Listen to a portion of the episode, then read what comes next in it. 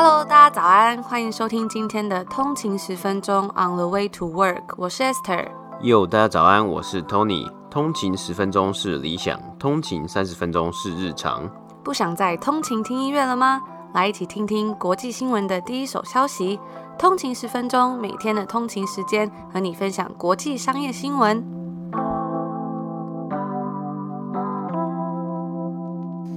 大家早安，今天是八月十三号，星期五，欢迎回来通勤十分钟。大家早安。那今天呢，终于又来到一个礼拜的最后一个工作日了，不知道大家心情怎么样，有没有非常的跃跃欲试呢？那其实今天呢，也是我们在订阅制上线之前的倒数最后一集啦，所以如果大家还没有开启订阅制的话，也别忘了在下礼拜一之前要记得开启哦，这样才不会错过我们之后每周的节目。那因为今天是最后一集嘛，所以我觉得心里也是非常的百感交集。那在这边还是想要跟所有的通勤族说一声感谢，就是谢谢大家一年多来的陪伴跟支持，不管是你们的一个留言啊、一个私讯啊，还是一个分享，或者是跟我们讨论一些节目上面的内容，还有鼓励，都让身在国外有时候会觉得有一些孤单的我们很大的温暖嘛。因为那时候其实我们刚开始做这个频道的时候呢，是在去年疫情爆发的时候，那那阵子真的是每天在家里上网课，然后也不能。出门，所以做这节目真的带给了我们很热闹的感觉。那也因为这样认识了很多志同道合的通勤族啊。每每收到大家说，哎，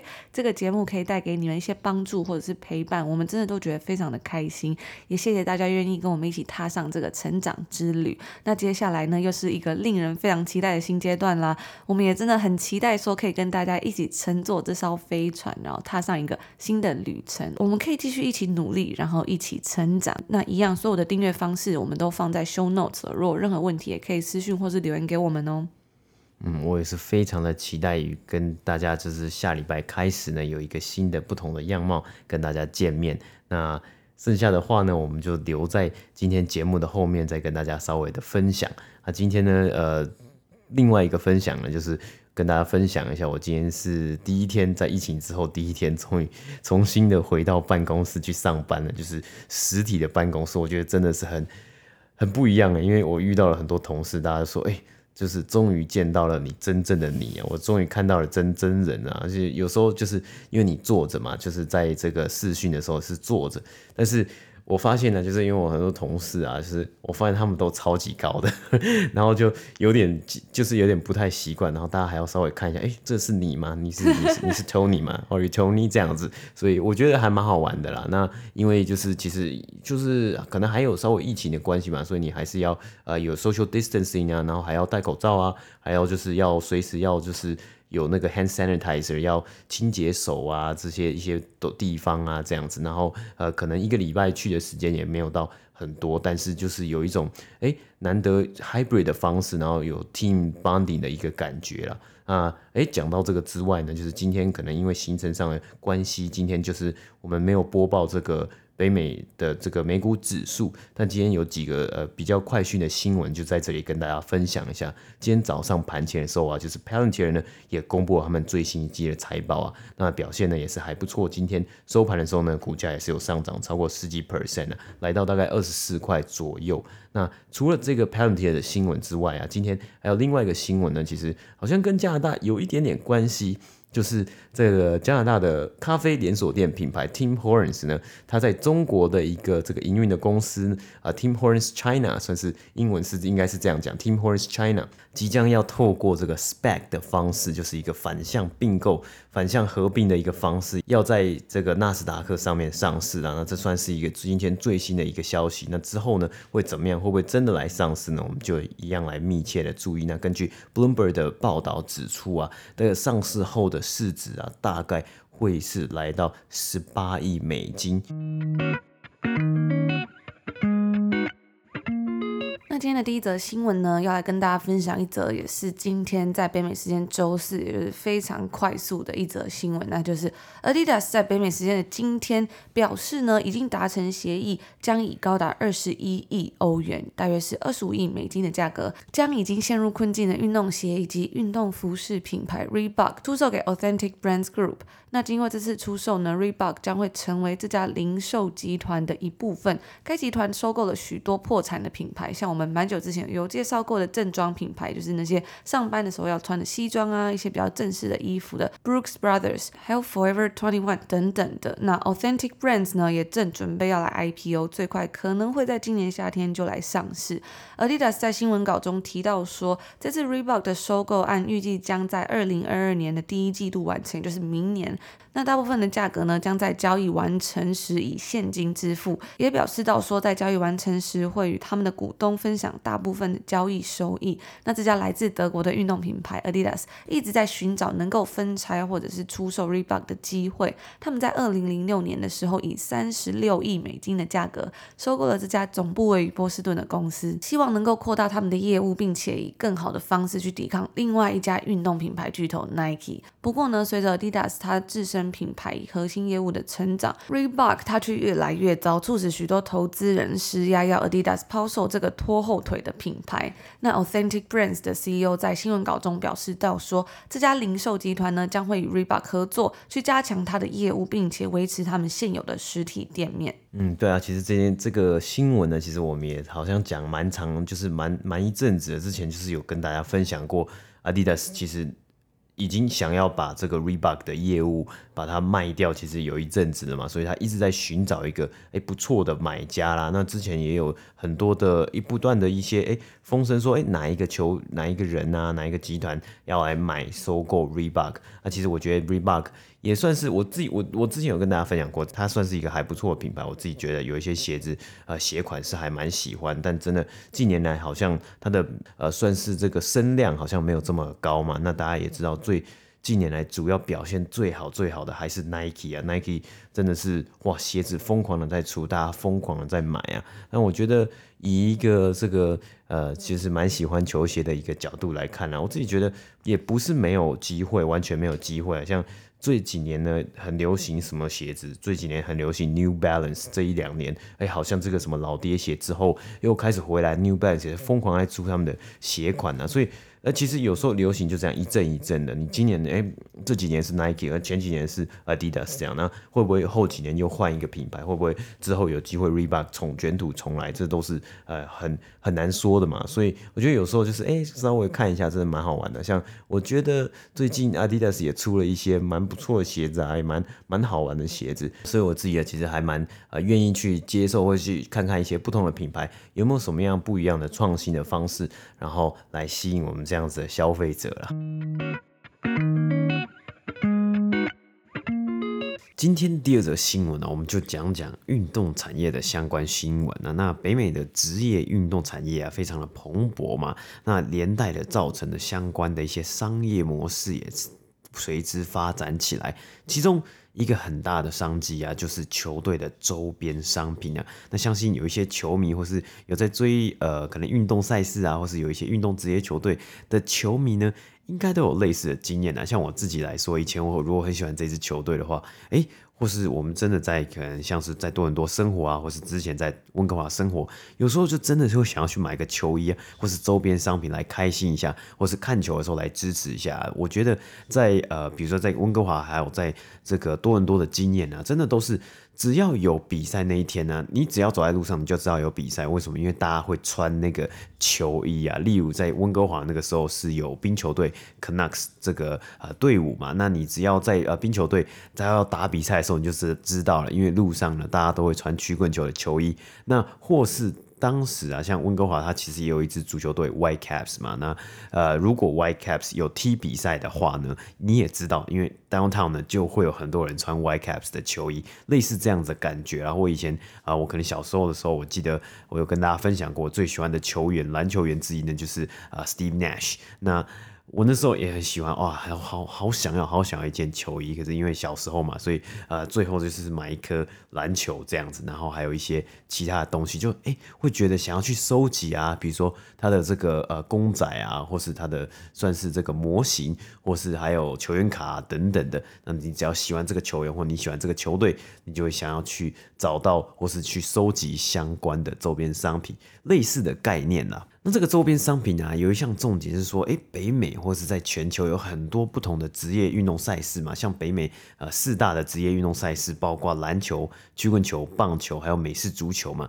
那欧洲呢也有这个足球，踢足球的部分很很强，很多人很喜欢嘛。那买周边商品可不可以有一个整合的地方，有一个整合的平台呢？答案是有的。Fanatics 这间公司啊，它就是一个大型的运动相关的周边商品线上商店。那它他与很多的球赛以及很多的联盟都有合作，去贩售这些周边啊，从衣服、帽子、球衣，大家想到的，或是一些比较限量，可能球员签名版啊，或是球员的一些签名的球啊、签名的用具等等的，他其实也都有贩售。那不只是跟这些职业运动赛事，他也跟非常多所的这个大学来做签约的动作，一起来贩卖这些可能大学相关的，是可能大学 T 啊，或者大学相关的运动的这些啊、校队的一些服饰啊、周边商品等等。其实这个也算是一个蛮大的商机啊。那诶，大家会想说，诶，他这个线上网店怎么可以做起来呢？我觉得其中有一个东西呢，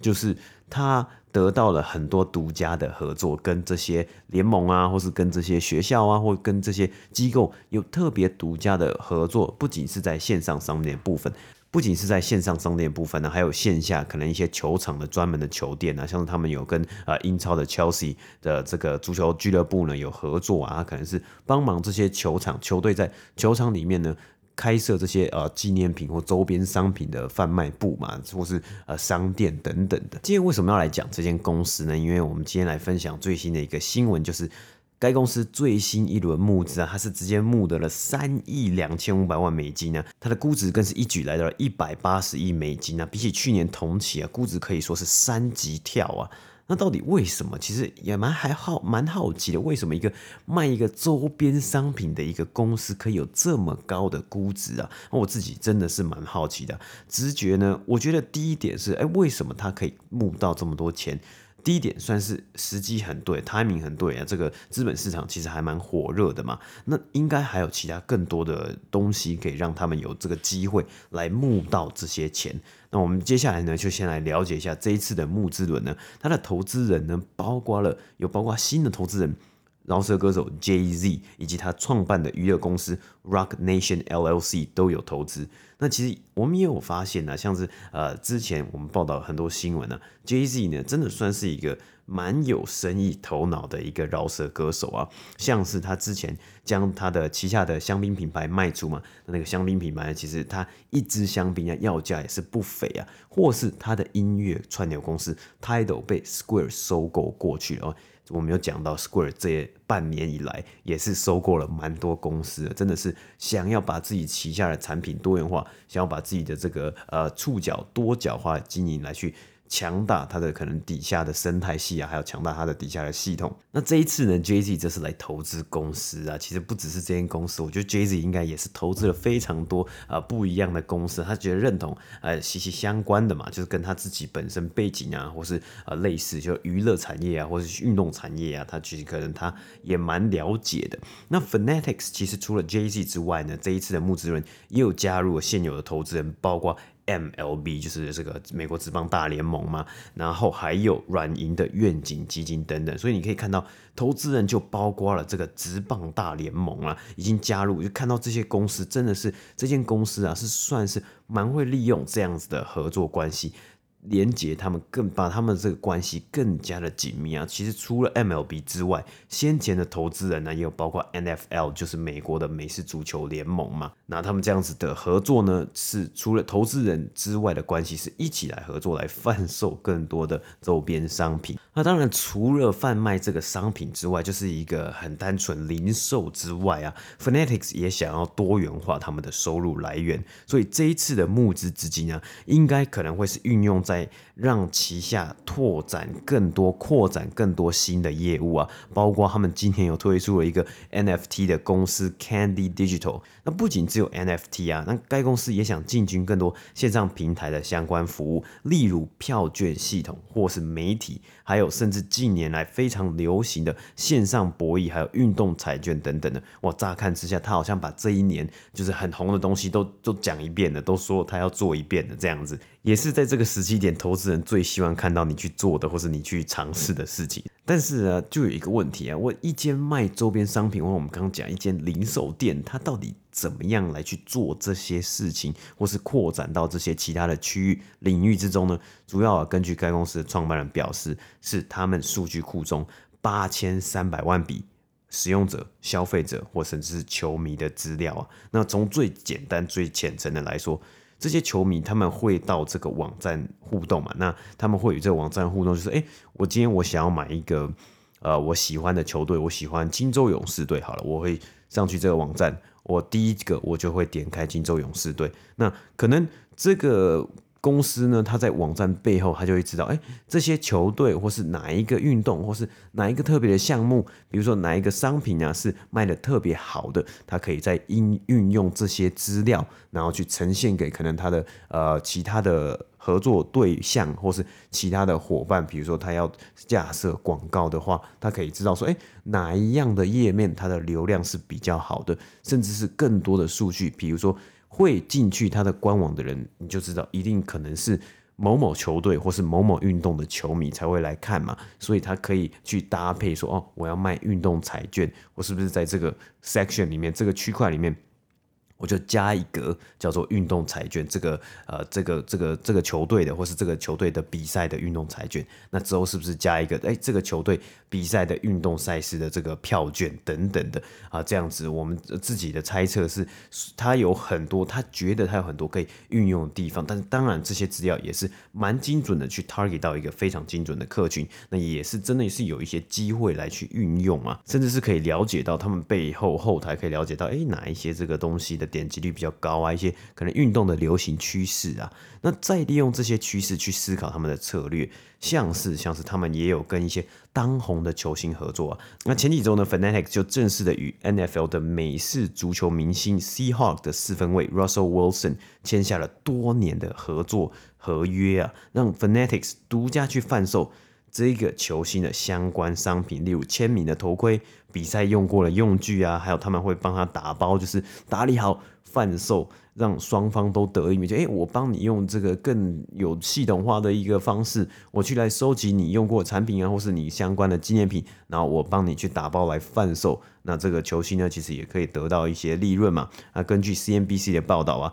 ，Russell Wilson 的球衣销售啊，在二零二零年三月一路到。二零二一年的二月底啊，就是这个算是一整年的时间里面啊，他的球衣销售可以排到全 NFL 第七名。那想当然，其实 NFL 第一名呢还是 Tom Brady 嘛，人称 The Goat 嘛。那他本人呢，其实也是有与 Fanatics 签下长期合作的这个合约的。那虽然我们刚刚讲到，诶，他与球员的关系不错，以及和各大联盟他们有一些官方正式的合作关系，那想要扩张啊，我觉得也不是。其实也不是件容易的事啊！当然，他现在也有手手上握有蛮多银弹，有蛮多资金的嘛。但是呢，像是。他们如果想要进军博弈和运彩的事业，像我们先前有报道过，DraftKings 这也是一间线上运动彩券博弈的公司嘛，也最近也是非常的红。他本周就直接宣布，他要来收购线上另一间线上博弈公司 Golden Nugget Online Gaming 啊，那或是其他的竞争者，像是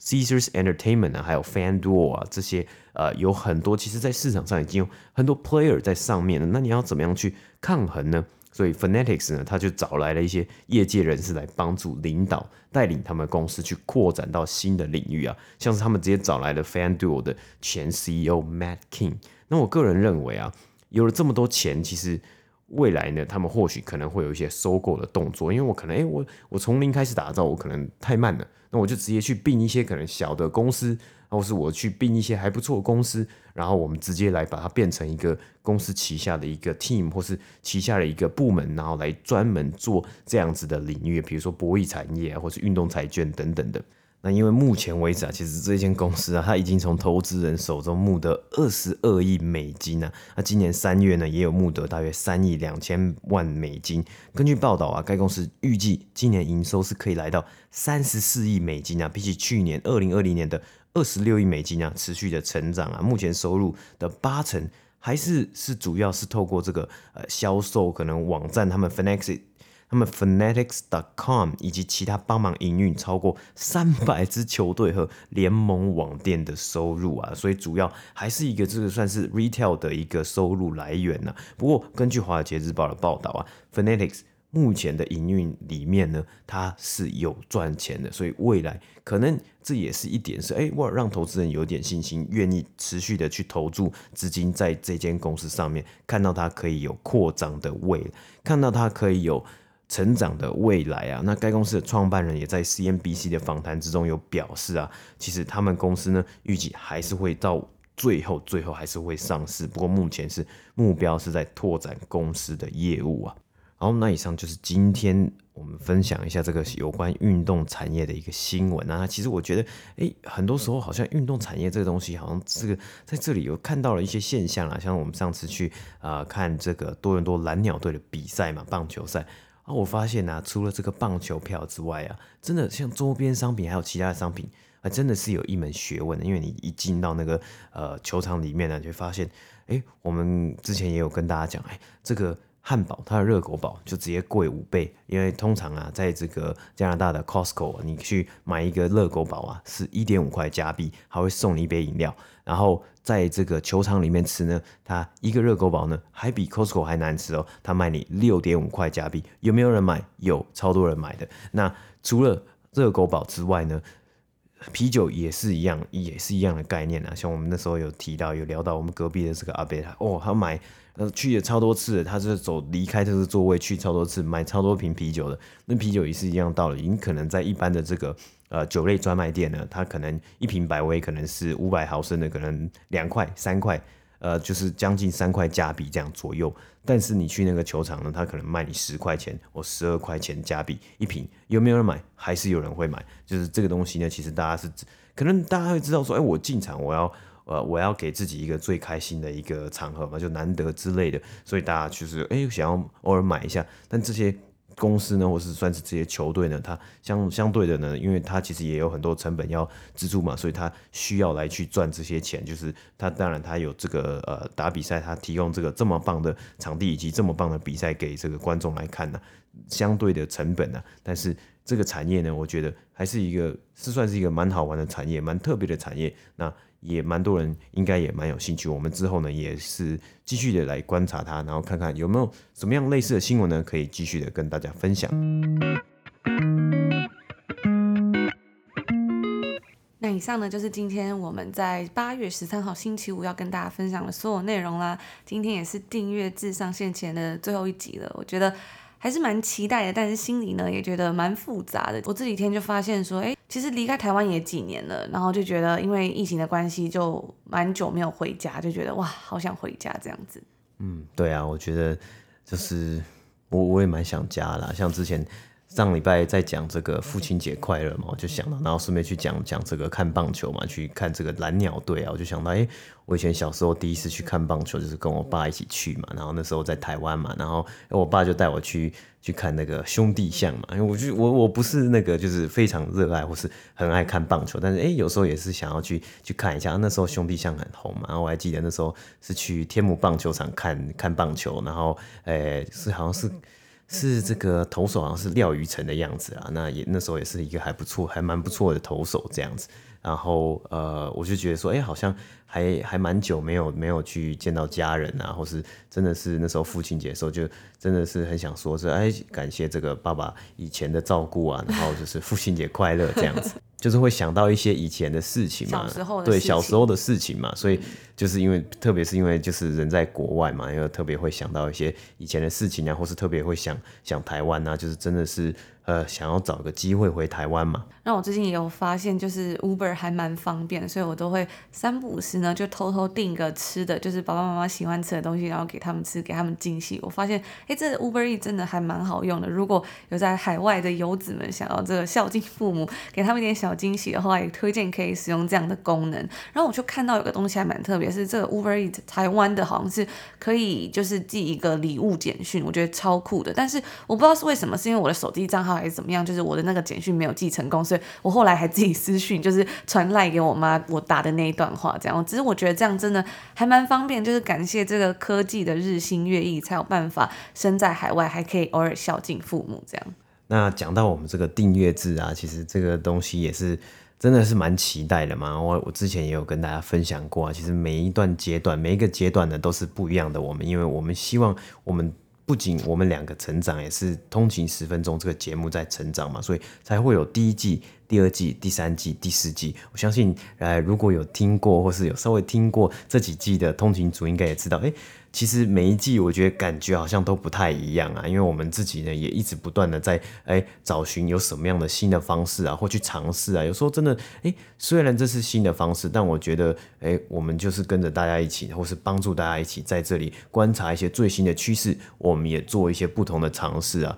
所以说之后啊，也是很期待跟大家一起在节目里面啊分享我们的所见所闻，不只是公司商业模式的部分啊，也希望可以跟大家分享一些我们在这里职场上面看到的一些东西，或是学到的一些东西、一些经验。那我前几天呢，也有收到一位通勤族，他说他是研究所，所以他可能没有办法有预算可以。订阅，但是呢，他说通勤十分钟已经是他每天生活的一部分了，所以他还是会准时收听我们每周五的免费集数。那我觉得啊，不管是支持订阅制，或者是每一个分享、每一个鼓励，我们真的都非常的珍惜。那也想要跟这位通勤族说，我们会在这边一直等着大家，我们会在这个订阅制上面继续努力、继续耕耘，还有这个通勤十分钟这个节目，希望能够继续持续带给大家不一样的内容，帮助大家的生活，还有在工作上面啊，或者人生上面等等的各种方面。那在最后呢，也是跟大家说一声感谢，然后也是祝福大家有一个愉快的周末，美好的礼拜五开始，然后可以好好的休息一下，鼓励一下自己辛苦工作的一个礼拜。